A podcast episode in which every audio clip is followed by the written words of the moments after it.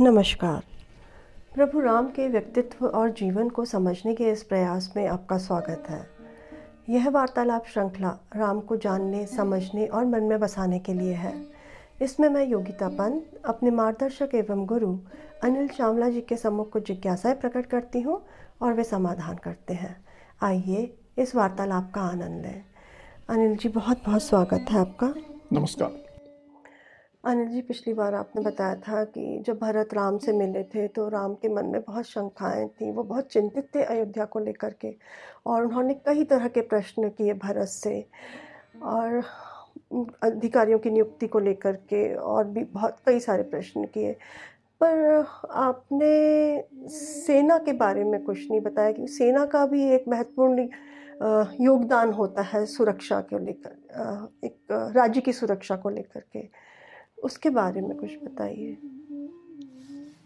सेना के बारे में तो राम ने निश्चित रूप से प्रश्न किया। सेना निश्चय ही महत्वपूर्ण होती है। लेकिन एक बात हमें समझनी चाहिए कि कभी भी जब हम सुरक्षा की बात करते हैं तो जिससे एक कहें, अंग्रेज़ी में कहते हैं वॉर एनिमल कहें या युद्ध का एक जीव कहें तो सेना की भूमिका दांतों के रूप में होती है। और पीछे पूरा शरीर जो होता है, पूरा राज्य, पूरा शरीर होता है। यदि मंत्री ठीक नहीं है, यदि राज्य में कानून व्यवस्था ठीक नहीं है, यदि राज्य में उसकी अर्थव्यवस्था ठीक नहीं चल रही तो सेना नहीं लड़ पाएगी। सेना को लड़ने के लिए सब चाहिए। लेकिन केवल ये सब हो और सेना ना हो तो भी नहीं चलेगा। तो सेना महत्वपूर्ण है। और निश्चित रूप से जब राम ने प्रश्न पूछे तो सेना के बारे में पूछा। सेना के बारे में भी अपनी चिंता से अपनी मनस्थिति को अवगत कराते हुए उन्होंने प्रश्न पूछे। तो आ, सेना में जो सबसे मुख्य अधिकारी होता है, सेनापति होता है तो उसके नियुक्ति के बारे में कुछ पूछा उन्होंने कि किस तरह से नियुक्त करना चाहिए सेनापति को? हाँ उन्होंने सेनापति के गुणों के बारे में पूछा। उन्होंने कहा कि तुमने जो सेनापति नियुक्त किया है, उसमें ये गुण है कि नहीं है? सबसे पहला गुण क्या होना चाहिए सेनापति में? कि सेनापति सदा संतुष्ट होना चाहिए। कुछ लोग होते हैं जीवन से सदा असंतुष्ट होते हैं। अंग्रेज़ी में एक शब्द है फ्रस्ट्रेटेड होते हैं। जी। उनको लगता है कि मैंने कुछ नहीं किया मुझे ये नहीं मिला उसके पास ज़्यादा है मेरे पास कम है। ऐसा व्यक्ति जो उसकी मनस्थिति असंतुष्ट की हो उसका कुछ भी देने संतुष्ट नहीं होगा। और ऐसे व्यक्ति को भी सेनापति नहीं बनाता क्योंकि यदि आपने ऐसे व्यक्ति को सेनापति बना दिया तो आपकी सेना कमज़ोर हो गई। क्योंकि उसके असंतुष्ट होने का फ़ायदा शायद शत्रु पक्ष उठा ले। जी। शायद उसको कुछ दे दुआ दे ले दे के कुछ सौदा कर ले। जी। जो असंतुष्ट है कुछ कर सकता है। तो सदा संतुष्ट व्यक्ति को ही तुमने बनाया कि नहीं? दूसरी जो गुण सेनापति में अवश्य होना चाहिए वो शूरवीर होना चाहिए। वीर भाव होना चाहिए उसके। डरने वाला नहीं होना चाहिए। डरपोक व्यक्ति होगा सेनापति। तो आपकी सेना में कितने भी बहादुर लोग हों वो सेनापति पूरी सेना को कमज़ोर कर देगा। बहुत बाद में किसी ने कहा जी। कि यदि बकरियों की सेना का सेनापति शेर होगा तो वो सेना जीत सकती है। लेकिन शेरों की सेना का सेनापति अगर बकरी होगा जी। तो सेना हार जाएगी। शूरवीर होना चाहिए। जी। तीसरी बात कही कि वो धैर्यवान होना चाहिए। युद्ध में जीतता वो है जो कि धैर्य रखता है। कभी ऐसा समय आएगा कि आप लगेगा कि हार रहे हो। जी। तो उस हार की काल में भी धैर्य रखना और बोलना नहीं हम इससे आगे निकल के विजय की ओर बढ़ेंगे। धैर्यवान होना तीसरी बात उन्होंने कही। चौथी बात जो सब बहुत महत्वपूर्ण है बहुत इसमें कोई शंका नहीं हो सकती बुद्धिमान होना चाहिए। जी। मूर्ख सेनापति जी। तो जी का जंजाल है। जी। वो कुछ ऐसे गलत निर्णय कर लेगा कि सेना जीतती हुई हार जाएगी। जी। बुद्धिमान होना चाहिए क्योंकि वही सेना की दिशा तय कर रहा है। जी। रण कर्म में दक्ष होना चाहिए। उसको वॉर की युद्ध की टेक्निकल नॉलेज। कैसे युद्ध लड़ा जाता है? किस तरह सामना किया जाता है? क्या हथियार होते हैं? किन हथियारों का क्या उपयोग होता है? ये सारा टेक्निकल नॉलेज तो होना चाहिए। अगर टेक्निकल नॉलेज नहीं होगा जी। तो वो युद्ध की प्लानिंग नहीं कर सकता योजना नहीं बना सकता। उसके बाद उन्होंने एक बात कही पवित्र होना चाहिए। अब ये पवित्र का क्या मतलब?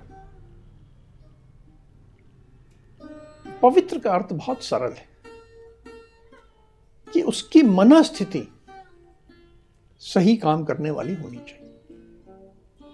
अगर उसकी मनस्थिति बेईमान की होगी, मान लीजिए सेना का आपका सेनापति में बाकी सब गुण हैं, लेकिन वो मूलतः बेईमान है।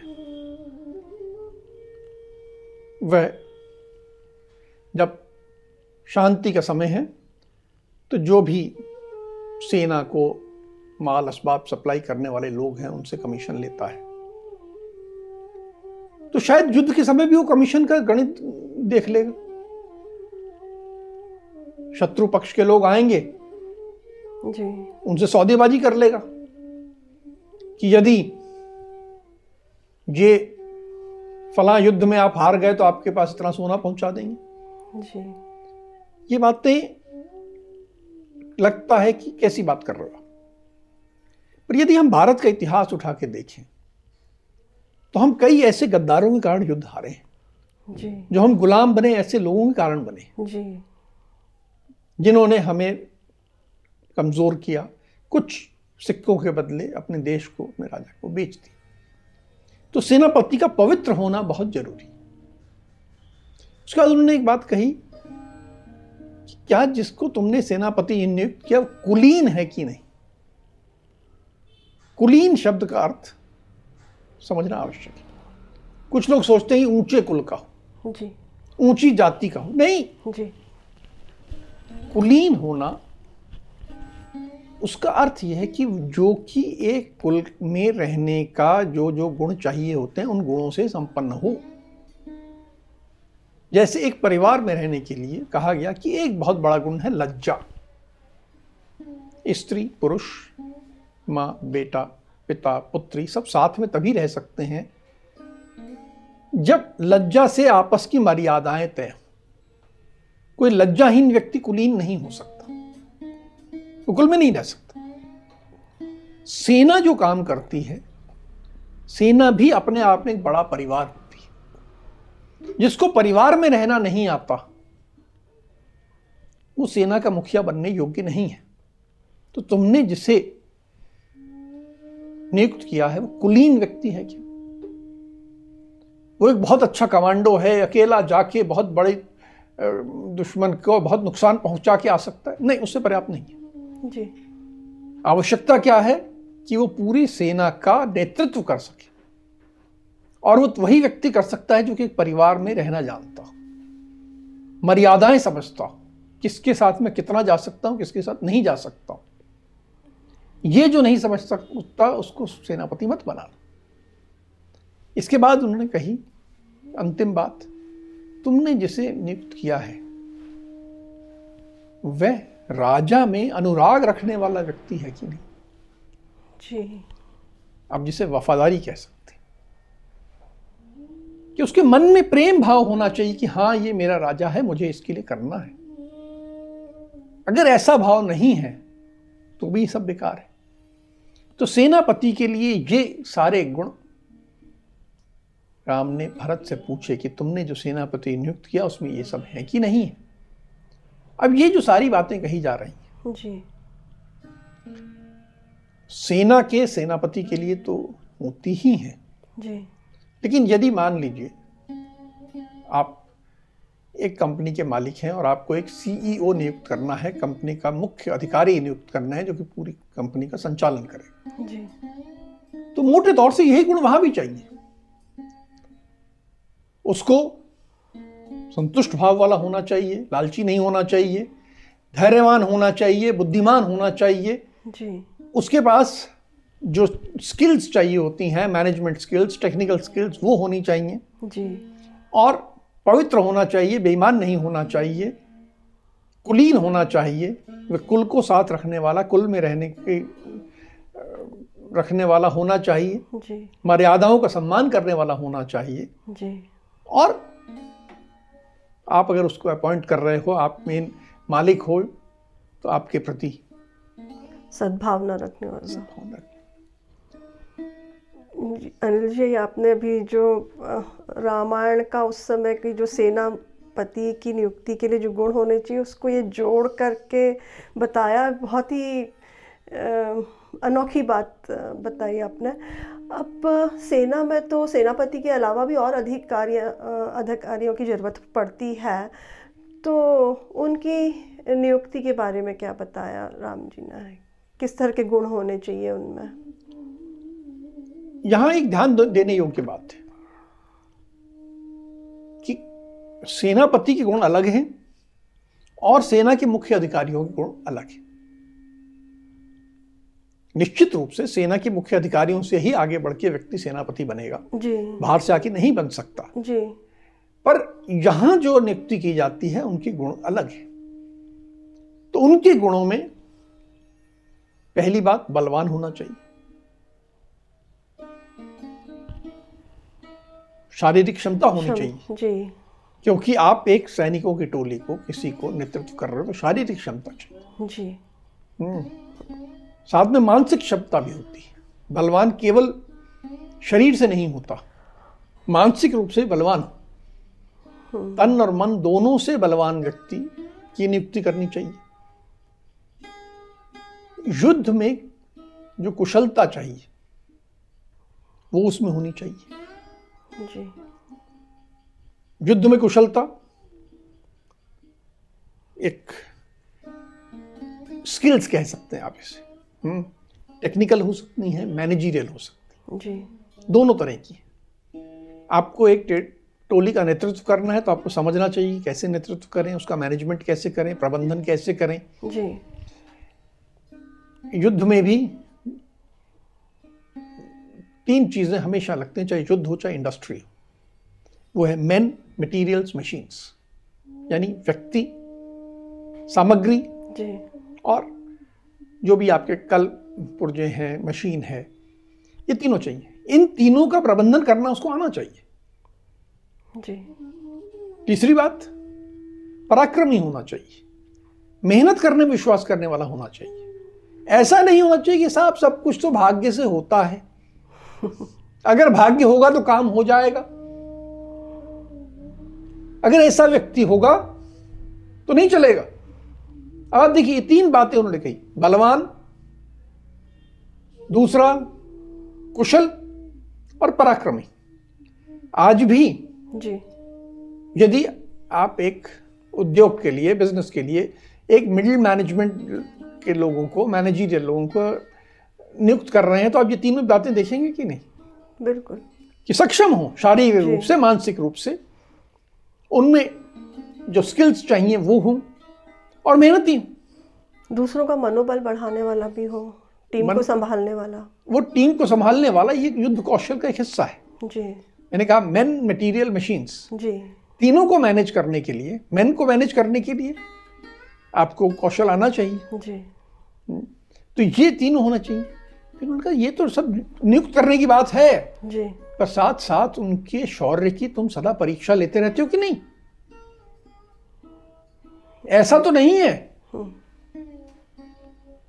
कि जैसा आजकल पब्लिक सेक्टर में होता है कि आदमी एक बार एंटर कर गया उसके अब तो हर बार उसको प्रमोशन मिलता जाएगा। रिटायरमेंट तो कोई नहीं निकाल सकता। ना कोई निकाल सकता है ना उसको कोई एक्स्ट्रा प्रमोशन दे सकता है ना उसका डिमोशन हो सकता है। जी। ऐसा तो नहीं होता तुम्हारे यहाँ? तुम उनकी परीक्षा देते हो कि नहीं? लेते हो कि नहीं? परीक्षा लो। उनके शौर्य की उनके गुणों की। जी। उनकी ट्रेनिंग की परीक्षा लेते रहो। और परीक्षा लेने के बाद तुम इनका समुचित सम्मान करते हो कि नहीं? यानी सम्मान कैसे किया जाता है? आप कुछ एक्स्ट्रा प्रमोशन देते हैं किसी को जिसको जो नहीं परफॉर्म कर पाया जो नहीं परीक्षा में खरा उतर पाया आप उसको एक तरफ़ कर देते हो उसको प्रमोशन से इंक्रीमेंट से हटा देते हो कि नहीं भाई ये तुम इस योग्य नहीं हो। तभी तो दूसरे का जोश बढ़ेगा कि हाँ मैंने देखो मेहनत की मैं परीक्षा में खरा उतरा मुझे सम्मान मिला। कई बार आप कुछ उसको तमगा देते हो हम्म, जो कि वो छाती पे लगा के घूमता है। तो ये सारी बातें किसके लिए महत्वपूर्ण है? सेनापति के लिए नहीं है? हाँ अधिकारी के लिए। ये उन्होंने बहुत राम ने कहा। सेनापति के लिए नहीं कहा कि तुम सेनापति के शौर्य की परीक्षा लेते हो कि नहीं लेते? ये नहीं कहा। ये भी नहीं कहा कि सेनापति को तुम सम्मान देते हो कि नहीं देते। वो तो सम्मान से सर्वोच्च मिल चुका। हाँ, हाँ। वो तो उन सबसे ऊपर उठ चुका, चुका जी। हम्म, वो तो उस भाव में आ गया कि मैं सब संतुष्ट हूँ। जी। तभी उसको उधर बनाया। जी। लेकिन बाकी अधिकारी जो युवा हैं अभी थोड़ा ही उनकी सेवा हुई है। उत्साह से पूर्ण है। उत्साह से पूर्ण है उनके उत्साह वर्धन के लिए परीक्षा भी चाहिए और समुचित सम्मान भी चाहिए।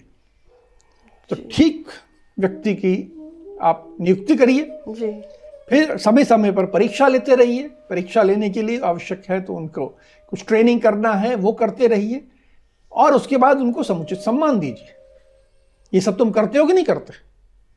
राम भरत से पूछ रहे तो ये मौन मॉडर्न मैनेजमेंट प्रिंसिपल्स भी यही हैं। जी। अलग नहीं है। अब सेना अधिकारी हो गए उनसे नीचे सैनिकों की भी ज़रूरत होती है। जो कहते हैं कि एकदम फ्रंट में जाते हैं लड़ाई लड़ते हैं। उनके बारे में क्या बताया राम जी ने? देखिए राम भरत से प्रश्न पूछ रहे थे जो कि उनकी नज़र में राजा था। जी। और राजा सैनिकों की नियुक्ति नहीं करता। अगर सेनापति अच्छा है सेना अधिकारी अच्छे हैं तो सैनिकों की नियुक्ति सैनिकों की ट्रेनिंग सैनिकों का उत्साहवर्धन करना काम इनका है। जी। लेकिन राजा का एक काम है। जी। जो उन्होंने बहुत ज़ोर देके कहा कि जो भी नियत वेतन और भत्ता सैनिकों को दिया जाना है जी। वो तुम्हारे यहाँ समय से दिया जाता है कि उसमें कुछ देर हो जाती है? समय से देते रहते हो ना? जी। कहा देखो सैनिक को समय पे वेतन देना, भत्ता देना, ये बहुत महत्वपूर्ण है। अगर सेना के सैनिकों को समय पर नहीं मिलता तो क्रोधित हो जाते हैं और क्रोधित होकर वही सैनिक जो कि राजा के लिए वफादार होते हैं, राजा के लिए बहुत बड़ा खतरा बन जाते हैं। वो राजा का विनाश कर देते हैं। तो राजा का कर्तव्य है कि ध्यान रहे कि तनख्वाह जो है समय से मिले ठीक मिले। ठीक तनख्वाह समय से मिलना ये काम राजा का है। आज भी अगर आप एक बड़ी फैक्ट्री बना रहे हैं बड़ा उद्योग चला रहे हैं बड़ी कंपनी बना रहे हैं जी। तो जो सब सर्वोच्च व्यक्ति बैठा है जो मालिक है उसको ये चिंता करनी है कि मेरा जो सेनापति है सीईओ हो है जो संचालक है वो ठीक हो। जी। उसके बाद अधिकारी ठीक हो। जी। वो अपना काम करेंगे सब ट्रेनिंग करना सब करना। जी। उनकी ट्रेनिंग तक तो मेरी ज़िम्मेदारी है। लेकिन जो नीचे श्रमिक हैं उनकी ज़िम्मेदारी ये लोग करेंगे। पर उसका ध्यान ये करना कि ये ना हो कि इनकी तनख्वाह देर से मिले। जी। दो दो महीने तनख्वाह नहीं दी गई है। ऐसा तो तुम्हारे यहाँ नहीं होता। ये राम पूछ रहे तो देखिए हर स्तर के लिए उन्होंने अलग सोच रखी है। हाँ। सबका ख्याल किया। सबका ख्याल किया बिल्कुल ख्याल किया। और ख्याल करते हुए जी। एक जो स्ट्रक्चर बनाई है जी। एक संरचना बनाई है जी। उस संरचना के अनुसार यदि चलेंगे तो राज्य मज़बूत होगा। और आज के युग में आप कोई कंपनी चला रहे हैं कोई उद्योग चला रहे हैं कोई व्यापार कर रहे हैं वो मज़बूत होगा। ये एक और चीज़ में जोड़ना चाहूँगी राजनीतिक दलों पे भी लागू होता है। बिल्कुल राजनीतिक दलों में भी लागू होता ही। राजनीतिक दलों को भी जी। सक्षम व्यक्तियों को उचित पद देना चाहिए। जो ज़्यादा योग्य है उसको अच्छा पद देना चाहिए जो कम योग्य है उसे मध्यम पद देना चाहिए जो और नीचे है उसको नीचे का पद देना चाहिए। ये राजनीतिक दलों पे लागू होता है। राजनीतिक दलों में बड़े दुख के साथ कहना पड़ता है कि आज जो सर्वोच्च बैठा होता है, वो कहीं ना कहीं असुरक्षित भाव से ग्रसित होता है। और सेनापति बनाते हुए केवल वफादारी को ध्यान देता है, बुद्धिमान, धैर्यवान, अन्य गुण संपन्न, इन पे ध्यान नहीं देता। कौशल, क्षमता, योग्यता सब गौण हो जाती हैं, केवल वफादारी प्रमुख होती है। तो ये सारी समस्याएँ वहाँ भी हैं। राजनीतिक दल चाहे कोई भी हो जी। मैं किसी एक का नाम नहीं ले रहा लेकिन सभी में ये समस्या है।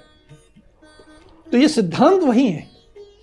जी। ये मैनेजमेंट के सिद्धांत कह लीजिए प्रबंधन सिद्धांत कहिए ये राजनीतिक दल पे भी उतना ही लागू मुझे लगता है कि ये राजनीतिक दल दलों को बहुत गौर करना चाहिए इस बात पे।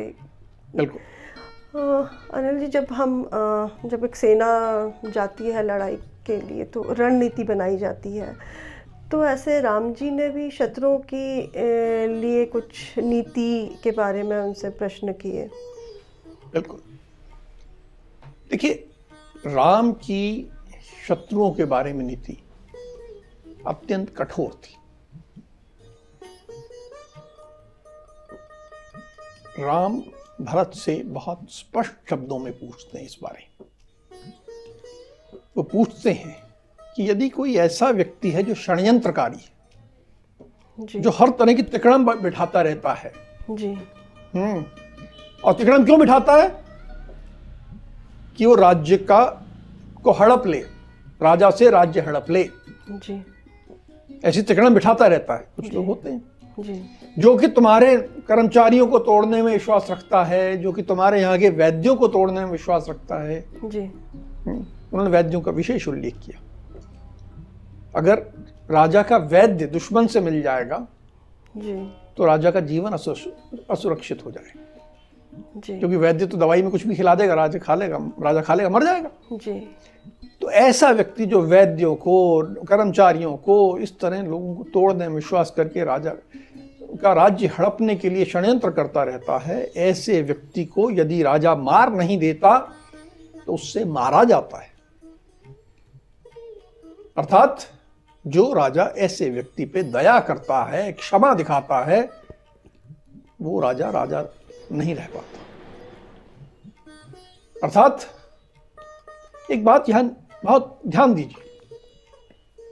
हमारे यहाँ कई बार कहा जाता है, अहिंसा परमो धर्म।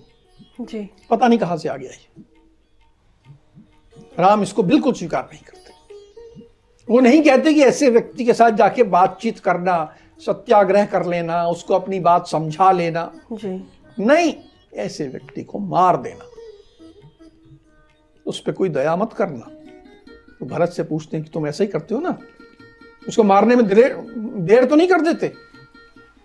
तो एकदम मारने के लिए तैयार दूसरी बात मान लो कोई पुराना शत्रु है तुम्हारा। जी। तुमने उसको राज्य से निकाल दिया। बहुत समय हो गया। जी। वो बाद में लौट के आता है। तो उसको निर्बल समझ के तुम उसकी तरफ़ से लापरवाह तो नहीं हो जाते उसको नजरअंदाज तो नहीं कर देते। एक मूल सिद्धांत यहाँ राम कहते हैं जी। कि अपने शत्रु को कभी निर्बल मत समझना। और उसकी तरफ़ से हमेशा सावधान रहना। ये राजा का प्रथम कर्तव्य। जो राजा अपने शत्रु के प्रति लापरवाह हो जाता है, दया दिखाने लगता है, अहिंसा भाव मन में ले आता है, वो राजा राजा नहीं रह पाता। एकदम कठोर नीति यहाँ पर, स्पष्ट नीति बहुत आवश्यक उन्होंने एक और बात कही, शत्रुओं के बारे में। कि जो शत्रु राज्य है उसके जो इतने अधिकारी हैं प्रमुख प्रमुख उनकी हर अधिकारी की खबर लेने के लिए तुमने तीन तीन गुप्तचर नियुक्त किए कि नहीं करे यानी एक अधिकारी पे कितने गुप्तचर? तीन। तीन। हो सकता है कि एक गुप्तचर तुम्हारा उससे मिला हो। उससे मिला हो। तुम्हारे पास गलत सूचना आ रही है। जी। तो तीन गुप्तचर को। और यही नहीं कि शत्रु के अधिकारियों पे। अपने अधिकारियों पर भी तीन तीन गुप्तचर रखते हो कि नहीं तुम? क्योंकि हो सकता है अपना अधिकारी किसी शत्रु से मिल जाए। तो सुरक्षा करने के लिए किसी प्रकार की लापरवाही नहीं गुप्तचरों का भी समुचित उपयोग करते हुए गुप्तचरों से अपने अधिकारियों और अपने शत्रु के अधिकारियों जितने शत्रु हैं उसके जितने अधिकारी हैं हर एक अधिकारी पे तीन तीन के द्वारा जाँच पड़ताल करते रहते हो कि नहीं? तो ये कठोर स्पष्ट नीति ये राम उसको करते क्यों आगे प्रतिपादित करते हैं प्रश्न करते हैं भरत से। और जो बाद में हमारे यहाँ आई कि साहब वो दुश्मन ने आके क्षमा मांग ली तो हमारे राजा साहब ने क्षमा कर दी और इसी कारण हम गुलाम बने। जी। वो इसलिए बने क्योंकि हमने राम के सिद्धांत का पालन नहीं किया। का पालन नहीं किया। अनिल जी आपने ये अभी बताया जो रणनीति बना के बारे में शत्रुओं के लिए रणनीति जो बनानी है। अब प्रजा भी तो एक महत्वपूर्ण अंग होता है सुरक्षा की दृष्टि से। तो उसके बारे में राम जी का क्या कहना था? देखो मैंने शुरू में कहा कि जो एक यदि हम कल्पना करें एक वॉर एनिमल की युद्ध के एक जीव की जी। तो सैनिक जो हैं सेना जो है वो दांत है। जी। पीछे पूरा शरीर है। उसमें कोई रीढ़ की हड्डी है कोई हाथ पैर है सब है। जी। लेकिन उस शरीर का एक बहुत बड़ा हिस्सा प्रजा है। क्योंकि प्रजा ही वो अर्थव्यवस्था होती है जिससे कि सैनिकों को भोजन मिलता है कपड़े मिलते हैं सब मिलता है। जी। सैनिक लड़ तभी पाता है जब उसके बाद भोजन पहुँचता है। जी। अगर किसी राज्य की प्रजा राजा से असंतुष्ट है तो उस राजा की सेना उस राज्य की रक्षा नहीं कर सकती। राजा की प्रजा को संतुष्ट होना राजा से प्रसन्न होना बहुत आवश्यक है। इसके लिए उन्होंने दो बातें बहुत सीधी कही भरत से। एक तो ये कि सबको मालूम है कि राजा को दंड देने का अधिकार होता है। लेकिन यदि राजा दंड देने में अति कठोर हो जाए जी। इतना कठोर हो जाए कि जनता दुखी हो जाए जी। तो जनता जो है राजा से विमुख हो जाती है उसका मन उचट जाता है। और वो चाहने लगते कोई और आए और इस राजा की जगह दूसरा राजा बन जाए। जी। तो ऐसी प्रजा किसके साथ सहयोग करने लगते शत्रु देश के साथ। जी। तो राजा तो वैसे ही खत्म हो जाता है। जी। तो पूछते हैं कि तुम ऐसा तो नहीं कि दंड देने में अति कठोर हो जाते हो?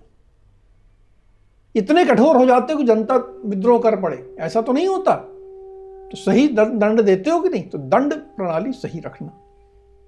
दूसरी बात जो राजा को अधिकार है वह है कर लेने का। टैक्स। वसूली का अधिकार है। जी। तभी राज- राज्य चलता है। पर यदि अधिक कर लेने लगे, बहुत कठोरता से कर वसूली होने लगे, कि लोग त्राही त्राही करने लगे कि साहब ये बहुत ज़्यादा कर है तो जनता विद्रोह करने लगती है।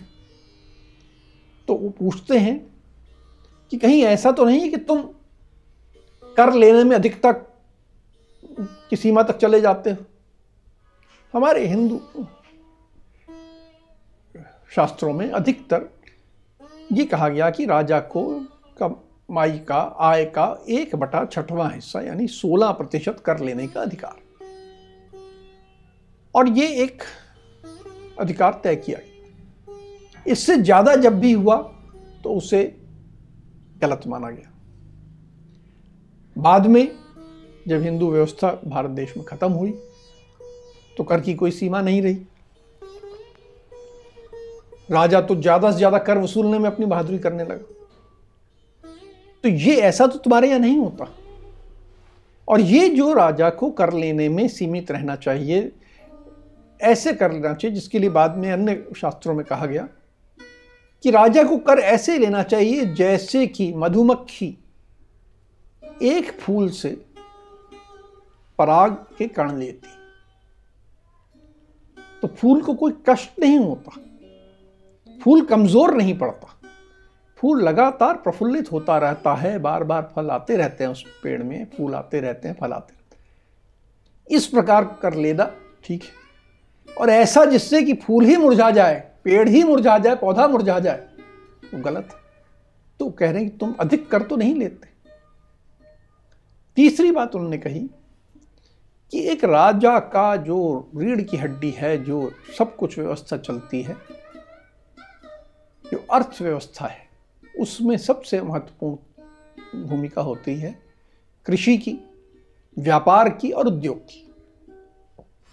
तो ये तीनों कृषि व्यापार उद्योग।